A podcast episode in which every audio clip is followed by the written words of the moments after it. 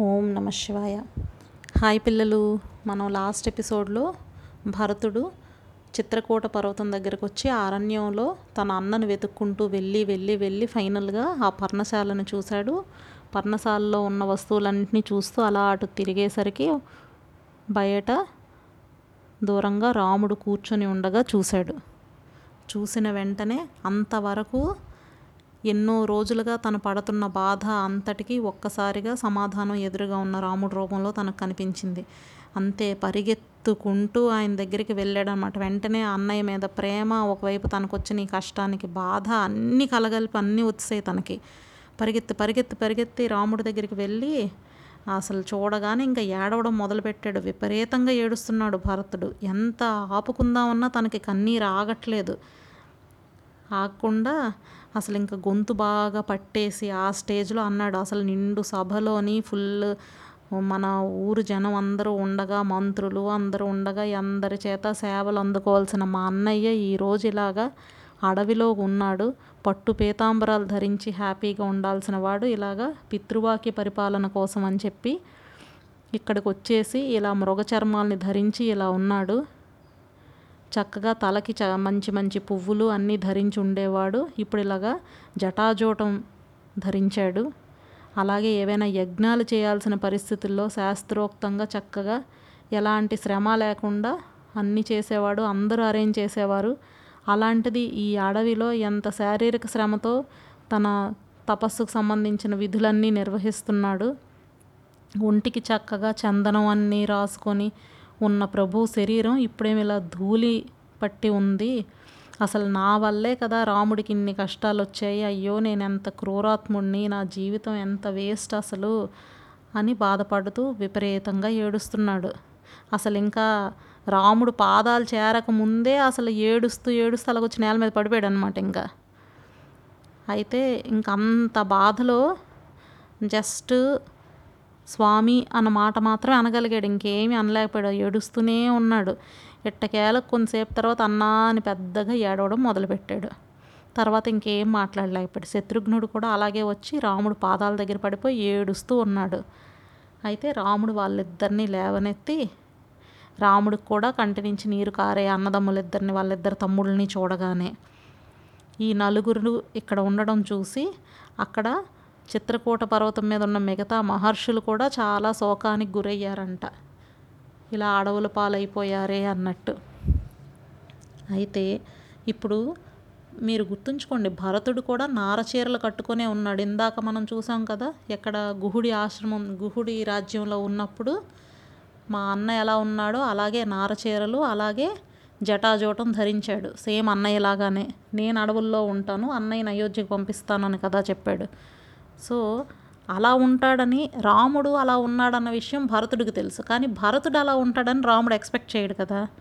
అసలు ఆ స్టేజ్లో ఉన్న భరతుడిని చూసి షాక్కి గురయ్యాడు ఫస్ట్ రాముడు.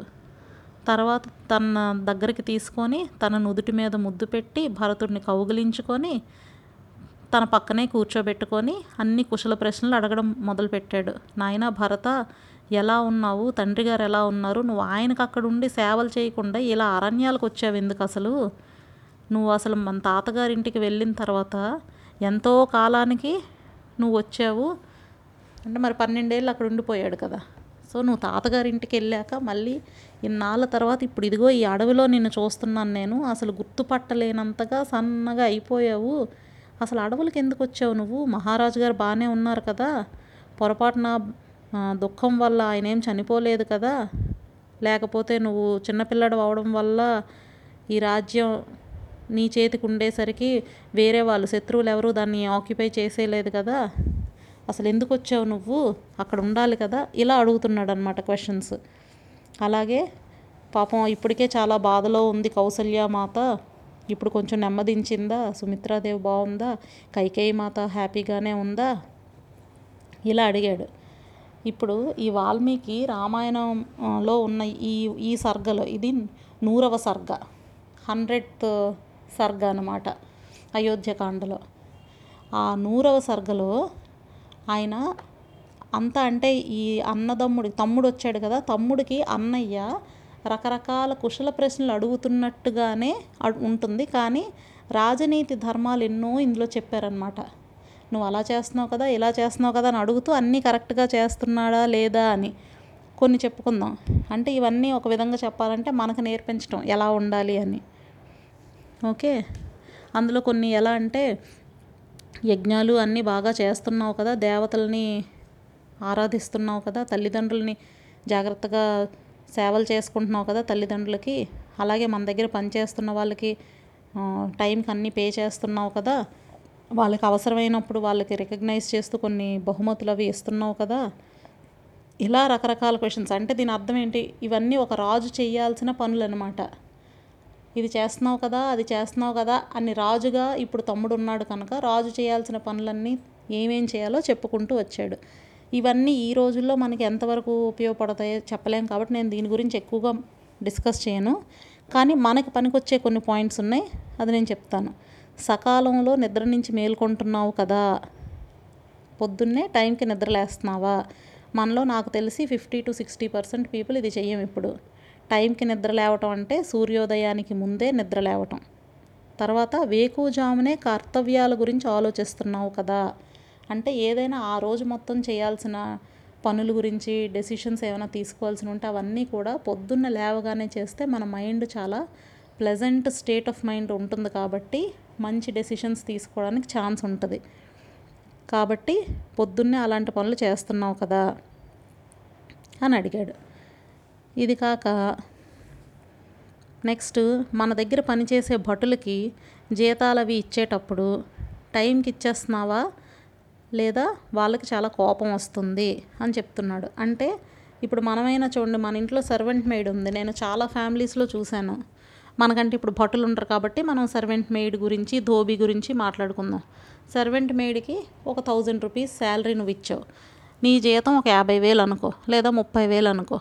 నీ సర్వెంట్ మెయిడ్కి వెయ్యి నీకు ఆ వెయ్యి ఎక్కువ కాకపోవచ్చు.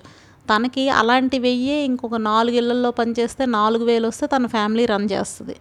నీకు ఒకటో తారీఖు కల్లా డైరెక్ట్గా నీ అకౌంట్లో శాలరీ పడిపోతుంది.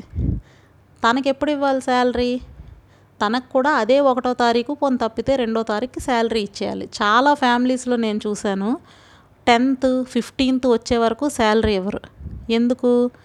ఎప్పుడు చూసినా కనీసం ఒక ఫిఫ్టీన్ డేస్ మన దగ్గర ఊరికే పనిచేసి ఉండాలన్నమాట. పొరపాటు తను ఎప్పుడు మానేయాలనుకున్నా ఆ ఫిఫ్టీన్త్ డేట్ వరకు అప్పటికే పని చేయించుకొని ఉంటారు. అప్పుడు ఫస్ట్ తాలూకు శాలరీ ఇస్తారు. ఇది చాలా చాలా బ్యాడ్ హ్యాబిట్.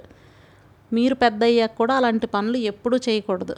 మన దగ్గర పనిచేసే వాళ్ళకి మనం సరిగ్గా ఫస్ట్న ఇంకా వీలైతే థర్టీ ఫస్ట్ ముందు నెలలో థర్టీ ఫస్ట్కే ఇచ్చేయాలి. మనకు గనక టైంకి డబ్బులు రాకపోతే ఎలా ఉంటుంది? మీరే ఆలోచించండి. మీ పేరెంట్స్కి ఆ నెలలో ఒక టెన్ డేస్ లేట్గా శాలరీ వచ్చిందంటే మీకు ఆ నెలలో స్కూల్ ఫీజు కట్టాల్సి ఉంటే డిలే అవుతుంది. మీ ఆటో ఫీజు కట్టాలంటే డిలే అవుతుంది. మీ ట్యూషన్ ఫీజు కట్టాలంటే డిలే అవుతుంది. అవునా కాదా? అలాగే మన అవసరాలన్నీ కూడా ఇబ్బందులు. ఏది తీరవు. శాలరీ వచ్చే వరకు. అలాగే మనలాగే మన కింద వాళ్ళు కూడా ఆలోచిస్తారు వాళ్ళకి మనకన్నా ఎక్కువ కష్టాలు ఉంటాయి అన్న విషయం మనం గుర్తుంచుకోవాలి. అదే ఇప్పుడు రాముడు చెప్తున్నాడు భటులకి జీతాలు ఇచ్చేటప్పుడు కరెక్ట్గా టైంకి ఇచ్చేయాలి. అది కాలాతిక్రమణ జరిగిందంటే అంటే టైం దాటిపోయి ఇస్తే వాళ్ళు రాజు మీద కోపంగా ఉండి ఆయన్ని తిట్టుకుంటారు. అది అక్కడితో ఆగిపోదు ఆ భటుడు తిట్టుకుంటే నాకేమైపోయిందిలే అని అనుకోకూడదు. ఎందుకంటే అతను కోపం వచ్చిందంటే అలాగా డిస్సాటిస్ఫాక్షన్ ఉండి ఉండి ఉండి ఎక్కడో శత్రురాజు ఇంకొంచెం ఎక్కువ డబ్బులు ఇచ్చినప్పుడు ఇక్కడ రహస్యాలు తీసుకెళ్ళి అక్కడ చెప్తాడు. కాబట్టి అలా ఉండకూడదు వాళ్ళకి టైంకి పే చేయాలి అని చెప్తున్నాడు. అలాగే ఏదైనా విషయంలో డెసిషన్ తీసుకోవాల్సి వస్తే ఇంపార్టెంట్ విషయాల్లో రాజ్యానికి సంబంధించి నువ్వు ఒక్కడివే డెసిషన్స్ తీసుకోకూడదు. అలాగని ఓ నీ మంత్రిమండలి మొత్తాన్ని కూర్చోబెట్టేసి డిసైడ్ చేయకూడదు. అప్పుడు ఏ డెసిషన్ కరెక్ట్గా జరగదు. నీకు ఇంపార్టెంట్ అనుకునే వాళ్ళు ఒక్కళ్ళు తప్పితే ఇద్దరు. వాళ్ళతో మాత్రమే ఇంపార్టెంట్ విషయాలు డిస్కస్ చేయాలి. సొంతంగా నిర్ణయించకూడదు అలాగని ఊరందరికీ చెప్పకూడదు. నీతో నువ్వు నమ్మిన వాళ్ళని ఒకళ్ళిద్దరిని మంత్రులను పెట్టుకొని వాళ్ళతో డెసిషన్స్ తీసుకోవాలి అని చెప్పాడు. అలాగే చక్కటి రుచికరమైన భోజన పదార్థాలు నీ సంపదలు ఇలాంటివన్నీ నువ్వు ఒక్కడవు మాత్రమే అనుభవించడం లేదు కదా? వాటిని కోరుకునే వాళ్ళు నీ బంధుమిత్రులు కూడా ఉంటారు కదా వాళ్ళకి కూడా ఇస్తున్నావు కదా అని అడుగుతున్నాడు.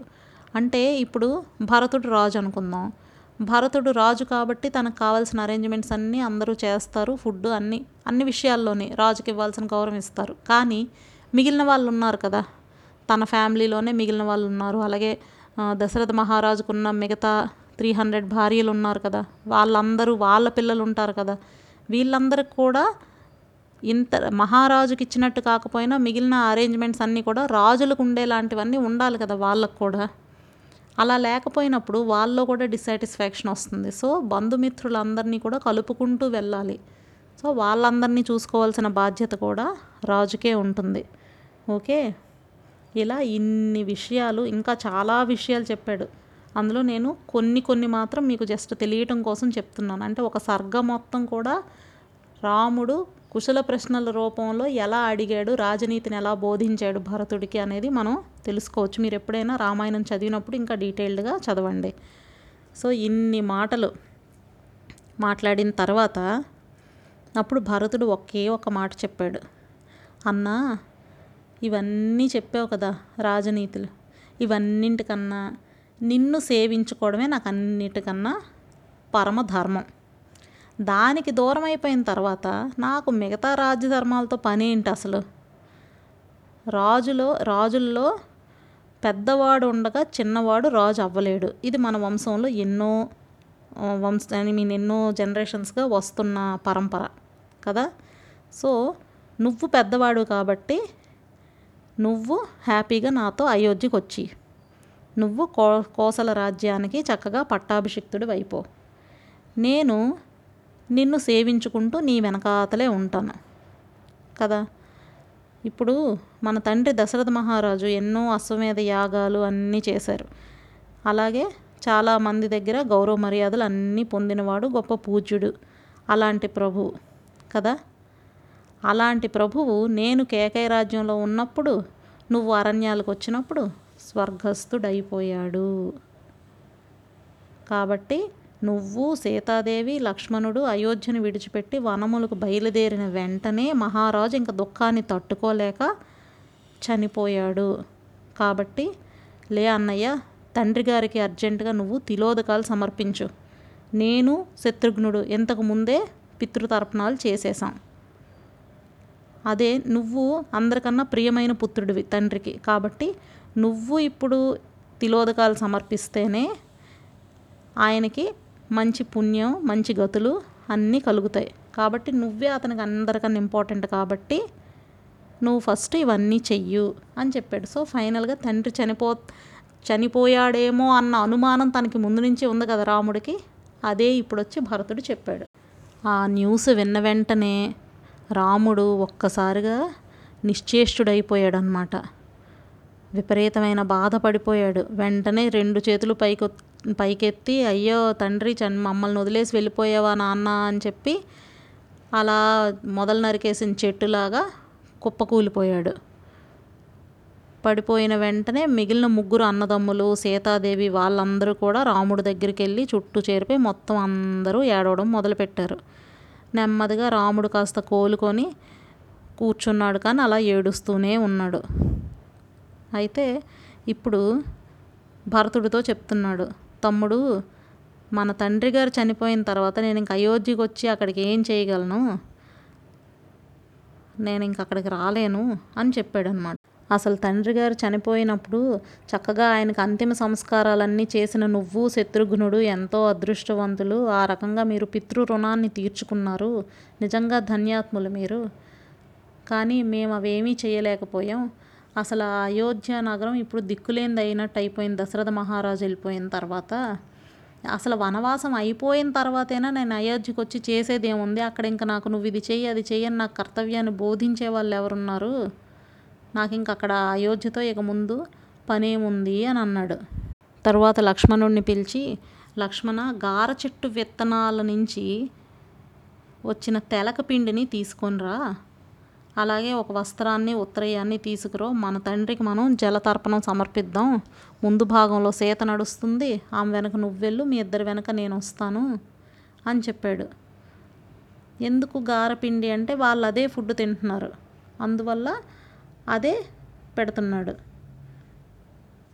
ఎందుకంటే మరి వాళ్ళకి అడవిలో అంతకన్నా ఫుడ్ ఏమీ లేదు కదా. మందాకిని నది దగ్గరకు వెళ్ళారు తర్పణం విడిచిపెట్టడానికి. అక్కడ తండ్రికి జలతర్పణాలు విడిచిపెట్టాడు. విడిచిపెట్టిన తర్వాత రేగు పళ్ళతో కలిపిన గారపిండి ముద్దల్ని దర్భల మీద ఉంచాడు. విపరీతమైన దుఃఖంతో తండ్రిని ఉద్దేశించి ఇలా మాట్లాడుతున్నాడు అనమాట రాముడు. మహారాజా నిత్యము మేము ఏ ఆహారం అయితే తింటామో దాన్నే నేను నీకు సమర్పిస్తున్నాను. మీరు ఆరగించండి. అంటే స్వీకరించమని ఫుడ్ని. మీరు ఆరగించండి. మానవులు ఎవరైనా సరే వాళ్ళు ఏమి తింటే దాన్నే దేవతలకి భక్తితో పెడతారు కదా. కాబట్టి నేను ఇక్కడ ఇంతకన్నా ఏమీ పెట్టలేను కాబట్టి నా దగ్గర ఏముందో నేను తింటున్న ఫుడ్నే మీకు పెడుతున్నాను. దయచేసి దీన్ని యాక్సెప్ట్ చేయండి. తర్వాత మీరు చక్కగా ఈ జలములు తాగడం వల్ల మీకు తృప్తి కలగాలని నేను కోరుకుంటున్నాను అని తండ్రిని ప్రార్థించాడు. వీళ్ళ అన్నదమ్ములు అందరూ పెద్ద పెద్దగా ఏడుస్తుంటే అడవిలో అది ఎక్కువ అవుతుందన్నమాట. అప్పుడు దూరంగా ఉన్నారు కదా ఈ సైనికులు వాళ్ళందరూ ఆ శబ్దాలు విన్నారు. విన్నాక ఓహో అంటే భరతుడు వెళ్ళి కలుసుకున్నాడనమాట శ్రీరాముణ్ణి. కాబట్టి అప్పుడు దశరథ మహారాజు మరణ వార్త చెప్పుంటారు దానివల్లే వీళ్ళు ఏడుస్తున్నారని వీళ్ళందరూ అర్థం చేసుకున్నారు. వాళ్ళందరూ రాముడు ఇక్కడికి వచ్చి కొన్ని రోజులే అయినా కూడా చాలా కాలం నుంచి రాముడిని చూడకపోయినంతగా బాధపడుతున్నారు వాళ్ళందరూ కూడా. అందువల్ల ఆ సౌండ్ ఎట్నుంచి వస్తుందో వాళ్ళందరూ ఒకేసారి అందరూ బయలుదేరి రాముడిని చూడాలని కుతూహలంతో వెళ్ళారనమాట కొందరు రథాల మీద కొందరు ఏనుగుల మీద కొందరు గుర్రాల మీద కొందరు పరిగెత్తుకుంటే ఇలా రకరకాలుగా వెళ్ళటం మొదలుపెట్టారు రాముడి అని ఆ సౌండ్కి మళ్ళీ ఇందాకట్లాగానే ఏనుగులు లేళ్ళు అన్నీ భయపడి ఎటువటు పరిగెత్తడం మొదలు పెడుతున్నాయి అనమాట అడవి దున్నపోతులు పాములు కోతులు ఆవులు ఇంక ఇవి ఏమని లేవు. ప్రతి జీవి భయపడి పారిపోతుంది ఎటువైపు ఎటు పడితే అటు. ఇంకా వాళ్ళు చాలా వెళ్ళి చూసేసరికి రాముడు అక్కడ ఒక దర్భాసనం మీద కూర్చొని ఉన్నాడు. వెంటనే వాళ్ళందరూ జనం అందరూ వెళ్ళి ఆయన్ని దర్శించారు. అయితే వాళ్ళందరూ చూసి విపరీతంగా ఏడవడం మొదలుపెట్టారు రాముడిని చూసి. అప్పుడు రాముడు వాళ్ళందరినీ కూడా ఓదార్చాడు. కొంతమందిని కౌగిలించుకున్నాడు కొంతమంది ఆయనకి నమస్కరిస్తే వాళ్ళని ఆశీర్వదించాడు. ఇలా రకరకాలుగా ఎవరు ఏ రకంగా అయితే తనతో ఉంటారో దానికి తగినట్టుగా వాళ్ళందరినీ కూడా రెసిప్రోకేట్ చేశాడు వచ్చిన వాళ్ళందరికీను. ఈలోగా వశిష్ఠ మహర్షి ఈ రాజపత్నులందరినీ తీసుకొని వెళ్తున్నాడు కదా ఆయన కూడా ఎంత తొందరగా వెళ్తానా రాముణ్ణి దర్శిస్తానా అని అనుకుంటున్నారు. అయితే ఈ కౌశల్య సుమిత్ర వీళ్ళందరూ వెళ్తూ ఆ మందాకిని నదిని పక్క నుంచి వెళ్తూ చూశారు. రామ లక్ష్మణులు సీత వీళ్ళందరూ అక్కడ స్నానం చేసే రేవుని దర్శించారు. అప్పటికే కౌశల్యాదేవి మొహం వాడిపోయి కన్నీటితో తడిచిపోయి ఉంది కదా. ఆవిడ అలాగ సుమిత్రను చూస్తూ మన రామలక్ష్మణులు ఎప్పుడూ ఎవ్వరికీ ఎలాంటి హానిని తలపెట్టని వాళ్ళు అలాంటి వాళ్ళు ఇప్పుడు రాజ్యం నుంచి బయటికి వెళ్ళగొట్టబడ్డారు. ఇలా చూడు ఇలాంటి అరణ్యంలో అనాథల్లా కాలం గడుపుతున్నారు వీళ్ళు. నీ కుమారుడు లక్ష్మణుడు ఎప్పుడు ఈ రేవు దగ్గరికి వచ్చి రాముడు కోసం స్వయంగా నీటిని తీసుకొని వెళ్తూ ఉండుంటాడు. అవి యాక్చువల్గా అయితే ఎవరు చేస్తారు? సేవకులు చేస్తారు అలాంటి పనులు. కానీ నీ కొడుకు అలాంటి తక్కువ జాతి వాళ్ళు చేసే పనులు చేసినా కూడా తను చేసే సేవా కార్యక్రమాలన్నీ తన గొప్పతనానికి ఎలాంటి లోటు రానివ్వని సేవా కార్యక్రమాలు అవన్నీ ఎందుకంటే తండ్రితో సమానమైన అన్నయ్యకి సేవ చేయడం అంటే అవి ఎంత చిన్న పనైనా సరే అది చాలా గొప్ప ప్రయోజనాన్నే ఇస్తుంది. కాబట్టి నీ కొడుకు ఈ కష్టాలు పడుతున్నా కూడా తనకన్నీ మంచి మంచి జరిగే అవకాశమే ఉంది అని ఓదారుస్తుందన్నమాట సుమిత్రని. సుమిత్ర బయటకు చెప్పకపోయినా తనలోని బాధ ఉంటుంది కదా అది తెలుసుకొని కౌసల్యాదేవి ఇలా చెప్పింది. అలా ఇంకొంచెం ముందుకు వచ్చేసరికి అక్కడ పిండాలు పెట్టారు కదా ఇందాక అవి చూశారు. అవి చూసి మళ్ళీ కౌసల్యాదేవి ఇంకా బాధపడి అదిగోండి ఇక్ష్వాకు వంశ ప్రభువైన దశరథ మహారాజు కోసం పితృ కార్యక్రమానికి రాముడు సమర్పించిన పిండాలు వాటిని చూడండి ఎంత భో భోగాలు అనుభవించిన మహానుభావుడు రాజు. అలాంటి రాజుకి ఇక్కడ గారపిండి ముద్దలతో పెట్టారు. అలాంటి రాజు కొడుకు రోజు ఆ గారపిండి ముద్దలను తింటున్నాడనే కదా దాని అర్థం. ఎలా తింటాడు? అసలు అలాంటి రాకుమారుడు ఎంత కష్టం వచ్చింది అని మళ్ళీ బాధపడడం మొదలుపెట్టింది ఆవిడ. ఇలా బాధపడుతూ ఉండగానే రాముడు ఉన్న ఆశ్రమానికి వాళ్ళు చేరారు. అక్కడికి చేరిన వెంటనే వాళ్ళని చూడగానే అసలు రాముడిని చూడగానే వెక్కి వెక్కి ఏడవడం మొదలుపెట్టారు వీళ్ళు. వెంటనే రాముడు తల్లులందరినీ చూడగానే వెంటనే లేచి వచ్చి వాళ్ళందరి పాదాలకి వరుసగా నమస్కారం చేశాడు. చేసిన తర్వాత లక్ష్మణుడు కూడా వచ్చి తల్లులందరికీ నమస్కరించాడు. అప్పుడు సీతాదేవి కూడా వచ్చి అత్తగారులందరికీ నమస్కరించింది. సీతాదేవిని చూసి కౌసల్యాదేవి అసలు తన కన్న కూతుర్ని దగ్గరికి తీసుకున్నట్టుగా తీసుకుందంట. తన కన్న బిడ్డని దగ్గరికి తీసుకున్నట్టు కోడల్ని తీసుకున్నట్టు కాదు.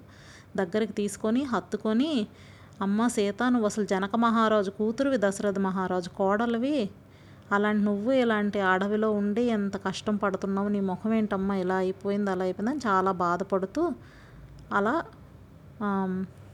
ఆమెతో ఉందన్నమాట సీతాదేవితో.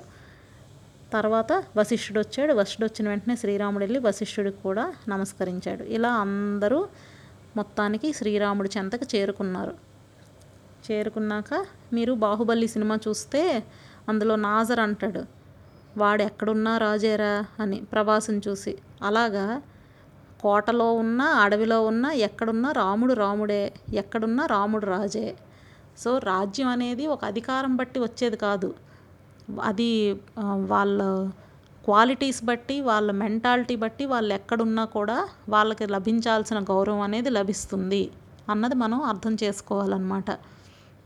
కాబట్టి ఇప్పుడు అడవిలో ఉన్నాడు. తనకు పదవి లేదు రాజ్యం లేదు సంపద లేదు ఏమీ లేకపోయినా కూడా ఊరు ఊరంతా తరలొచ్చింది. బంధుమిత్రులందరూ తరలొచ్చారు అన్నదమ్ముళ్ళు వచ్చారు మహర్షులు వచ్చారు బ్రాహ్మణులు వచ్చారు ఎంతకన్నా ఒక ఒక వ్యక్తి సాధించగలిగేది ఇంకేముంటుంది? ఇందులో మీరు అబ్జర్వ్ చేస్తే రాముడు పుట్టినప్పటి నుంచి ఇప్పటి వరకు స్టోరీ మనం గత కొద్ది నెలలుగా చెప్పుకుంటున్నాం. ఎక్కడా కూడా శ్రీ మహావిష్ణువు చేసే పనులేమో ఆయన చేయలేదు. ఒక మనిషి ఏ పనులు చేశాడో అవి మాత్రమే చేసే తను ఇంత గౌరవాన్ని కూడా సంపాదించుకున్నాడు. సో ఆయన చేయగలేంది మనం ఎందుకు చేయలేం? మనం ఎందుకు అందరి అభిమానాన్ని పొందలేము? అన్నది మనం అర్థం చేసుకొని మనం కూడా అలా ఉండడానికి ప్రయత్నించాలి. సో ఇప్పుడు భరతుడు మెయిన్ ఎయిమ్ ఏంటి? రాముణ్ణి వెనక్కి తీసుకెళ్ళాలని. దాన్ని ఏమైనా సాధించడానికి ఏమైనా ఎలా మాట్లాడాడు మాట్లాడి ఏమైనా సక్సెస్ పొందాడా అనేది మనం నెక్స్ట్ ఎపిసోడ్లో తెలుసుకుందాం. బాయ్ పిల్లలు.